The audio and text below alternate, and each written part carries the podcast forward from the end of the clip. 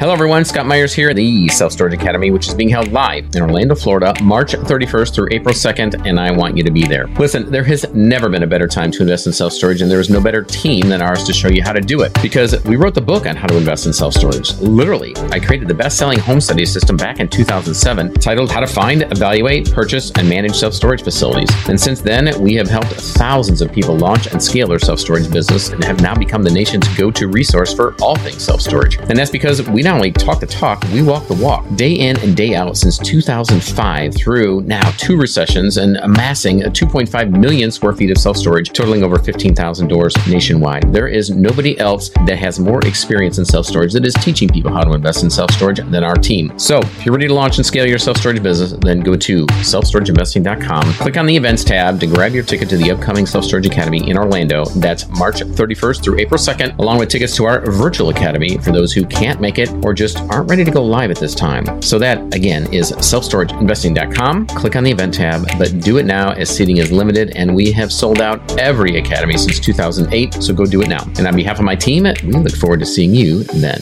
Take care. This is the Self Storage Podcast, where we share the knowledge and skills from the industry's leading investors, developers, and operators to help you launch and grow your self storage business. I'm your host, Scott Meyers, and over the past 16 years, we have acquired, developed, converted, and syndicated over 2 million square feet of self storage nationwide with the help of my incredible team at selfstorageinvesting.com, who has helped thousands of people achieve greatness in self storage. Hello, everyone, and welcome back to the Self Storage Podcast. I'm your host, Scott Meyers, and this week's guest is my partner, Scott Dahin. Scott is the CEO of the TriCore Investment Group based out of Orlando, Florida, which invests in value add self storage facilities in the greater southeast portion of the U.S. Now, I have known Scott for about six years, and we have partnered on multiple projects throughout the country. And recently, we joined forces to start a $25 million fund that allows us to move faster and close more projects as we ramp up our marketing efforts. Scott has held several high profile posts, such as the VP of Acquisitions at Homestar Storage, President and CEO of Liban Capital, and Principal and Sales Associate with Access Capital Solutions. And in his spare time, he gives back by offering his time and resources to the Jaycees, the Young Professionals Network, and a local animal pantry, as well as spending dedicated time with his wife and children. So without further ado, please enjoy my conversation with Scott Dahin, where we'll break down how and why we decided to start a $25 million fund. Hey, Scott, welcome to the show. Thanks for having me. Well, I appreciate you taking that time out today to chat about where you're at, how things are going on, really, uh, not only the investing side, but the private equity side. But before that, I gave everybody a brief look into your past, your bio, and your resume, if you will. But why don't you kind of start from the beginning and fill in the gaps and tell us how you got to the place that you are right now? Sure. Thanks, Scott, for having me. So, started back in 2009, got in the business as a real estate broker, actually. Found my knack uh, selling storage facilities, brokering them. Did that for a few years. Found quite a few contacts in the business and really started to love the, storage business, which I never thought I'd be in. Also, continued to do investment real estate as a broker for the past decade, but really started to hone our skills in storage and started purchasing properties back in 2013, 2014. And then we went on and built a, few different portfolios and just started a fund this past year. So it's been a wild ride, a fun ride. Never thought I'd be in storage, but what a great business to be in.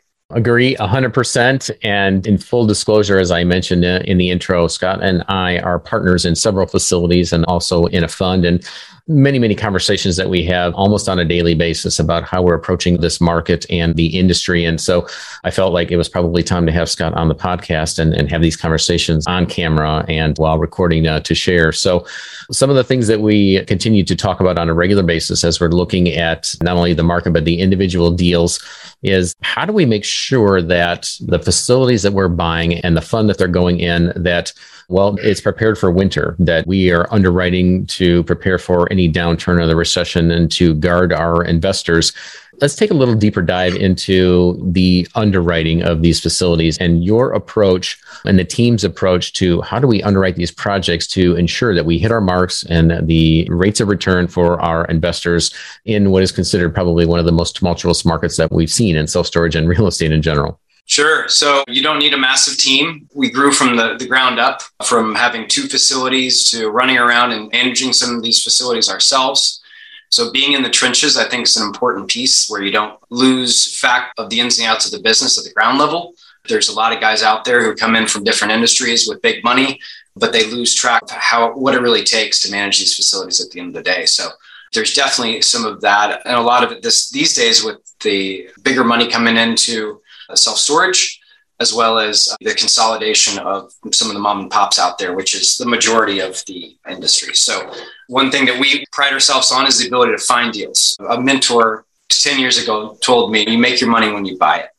So I keep that in mind. We, are really disciplined when we find properties, how we purchase the properties, that we don't put too much debt on them, that we don't overinflate what potential rent would be in the future. Some of those things will, will cause you to look back and go, hmm, maybe I shouldn't have, have gotten that to that zealous on the pricing or how purchasing, or I just needed something to buy which a lot of people with big money behind them are running into. And there's a lot of stories in this in the storage game out there that people have done this and flunked in the past. So we can also learn from others there we have a lot of uh, conversations with individual investors, our private equity partners that are coming in. And sometimes it's the first time they've invested passively in a real estate transaction or in a self storage uh, deal, or they're just new to using their self directed IRA because all of their retirement money has now been shifted to a self directed IRA because they may have lost their job or made a job change. And so we have a lot of folks that are looking at, at the marketplace to see where best to put their money to get the returns, either to replace an income or to supplement their retirement.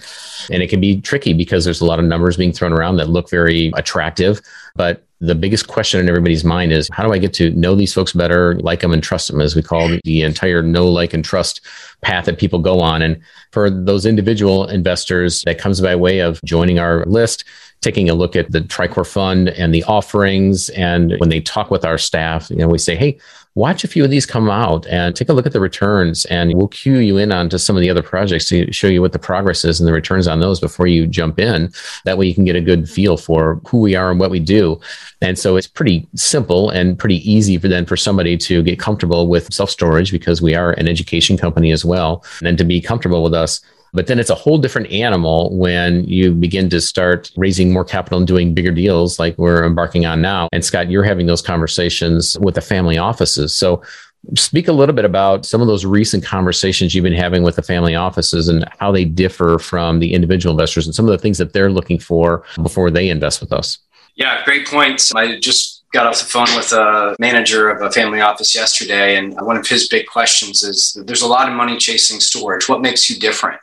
And my answer to him was the ability to source deals and manage the process of taking on an asset, stabilizing it, and finding the value. And how do we underwrite it? How do we find the deals? How do we underwrite correctly? How do we underwrite conservatively?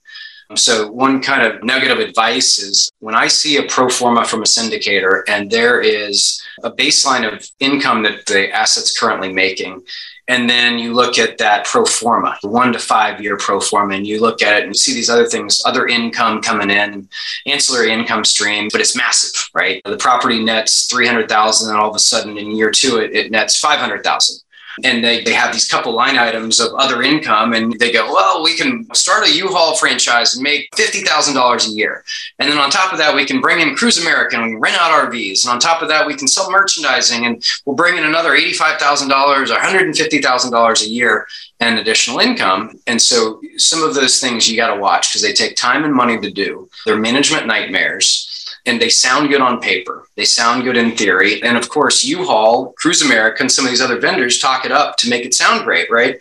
So that's just kind of one nugget that we watch is we don't overinflate the additional income streams. Those are the value add. We don't underwrite to value add. We underwrite to buying solid assets and solid locations with solid businesses or businesses that we know can become solid in very short order we know we can turn around a property in six months to eight months, maybe a year tops. It shouldn't take more than that because a lot of times we're buying mom and pops that aren't managed correctly. Expenses are through the roof, 40, 50%.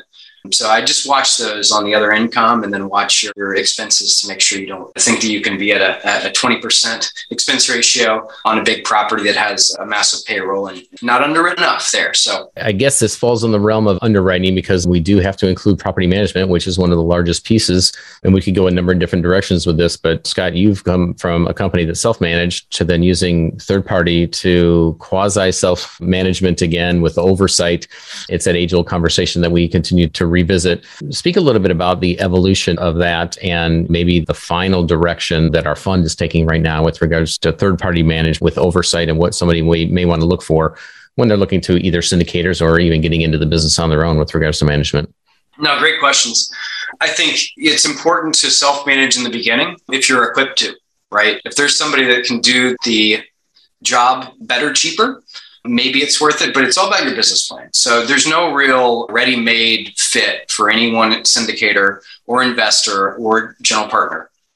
That's the fun of this business is we can be very creative and put together all kinds of different scenarios. And that's one love of this business of mine is the strategy that goes into setting up deals, setting up partnerships. That's the fun of it in, in, my book. The properties are fun in of themselves, but they come up with the same headaches that all properties have. So at the end of the day, we can structure all kinds of different deals, and that includes different management styles, right? Or management methods. We find that asset management is the most important for us because that's where a lot of the strategy of the asset comes in, right? And that's what we love. So that's what we're good at. And that's what we focus on. I share that same advice to anybody is figure out what your passions are in this business. Riches are in the niches. You find your position within an industry and within a certain skill of that industry and just go at it. You, know, you can hire out your weaknesses and, and that's what we've learned to do. But education at the end of the day is, is probably most important to really know what you need, what you're good at. If I wouldn't in the trenches, understanding all these pieces and parts, I wouldn't know that I didn't want to do property management and I just wanted to do asset management and run funds. And that's really what we're doing now. So continue to evolve and learn and figure out where your niche is and then stick with it. If self management is the best way to make sure you can steer that ship and you have a creative property that takes some creativity, well, maybe a third party property management is not the right scenario for that property. So just as well as it's a business plan for your business, it's also a business plan for the property. Property is uh, the same. Every property is its own creature. And so you got to look at every property as its own business as well as fitting that into your bigger plan.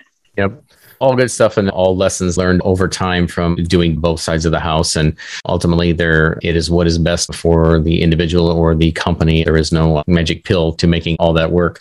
Scott, you touched on the riches being in the niches and self storages. You could call it a niche within commercial real estate, although it's a very large uh, piece of commercial real estate. But one of the niches that we've been fortunate to really kind of be drawn to now is boat and RV facilities. So, you know, specific, not just only adding boat and RV or having you know buying a facility that has that, but facilities that are specifically boat and RV. And we're seeing a greater demand for boat and RV storage because it's more difficult to get zoning for it. There's a whole lot of folks during COVID that couldn't go on vacation or travel anywhere. And so they bought RVs and there's still a backlog of uh, RVs that are the manufacturers are trying to produce and they got all got to go somewhere. And so we've been fortunate to be involved in a few of those. And we also have investors that are wanting to either buy them from us or invest with us in those projects as well. So maybe give the folks a little insight into how you're approaching searching for them, the marketing for them, what happens when we find them, and how we go about fulfilling the needs on both ends for us to have in the portfolio and in the fund for investors, and then also to feed the market that may want to buy them from us. Yeah, it is a little bit different of a business model. So we know that. We keep cognizant of that. One thing I learned early in the RV and boat storage industry about five, six years ago when we started buying those deals that, that had exactly that and not many storages. They don't have hard assets on them a lot of times. You may have some covered. So lending, anything from lending can be a challenge to insurance can be a challenge. If you raise rates too drastically, they'll just pick their stuff up and get out of there. They don't have to clean out a unit. So there's definitely some particulars about that uh, side of the business and that niche. But once you understand those, you play to those and make sure you, you mitigate your risk there. I think it's a great little subsection of storage. We're in the markets where it's a good property type, it's a good product. And one thing that we always look at is how do we improve? How do we continue to add rents uh, to the bottom line? How do we manage these properties? How do we manage the rate management of it? Because it's a little bit more sensitive there. There's definitely some nuances, but there's also a lot of big money coming into RV and boat storage. And that's all within the past year and a half, I could tell. Before that was kind of a sleepy subsection that was harder to get financed, harder to get insurance on. A lot of times they're in floodplains, they're in wind areas that cause high liability insurance. We have a property down in Punta Gorda we pay an arm and leg for insurance. So there's some underwriting things you got to watch out when you're buying a RV boat storage. And there's also things that as a customer of these places, you wouldn't know unless you ran a couple of. So things like washout stations, dump stations, the amenities that these people require. And there's a lot of class A's going up nearby that could steal your people based on having a dump station and a washout station. You never think that that could be a make or break it for a tenant. So little, two cent, my two cents on RV and boat. We have a couple of facilities there. I think three at this point, and always looking for more RV and boat storage. Mm-hmm. Yeah, we like the asset class in general, not only a boat and RV, but storage in general, because anytime that we can buy a piece of ground and or a building, convert it, or it's existing and we continue to lease it out over and over again, the demand that we're seeing, that is the reason why we do what we do. But for folks that aren't looking to acquire or develop from the ground up or getting into the niches uh, within self-storage and they want to invest passively, say in the TriCore fund, what requirements, who are the folks that can invest in a fund that buys multiple facilities? Most part, it's accredited investors. And so, because we're dealing with the fund, we have a $25 million equity fund. We're bringing in a lot of kind of large money family offices, but also your next door neighbor that's worked his butt off for 30 years and set aside some money and gets to be that accredited investor class through a CPA or an attorney of theirs. Sign them up to, to have that classification.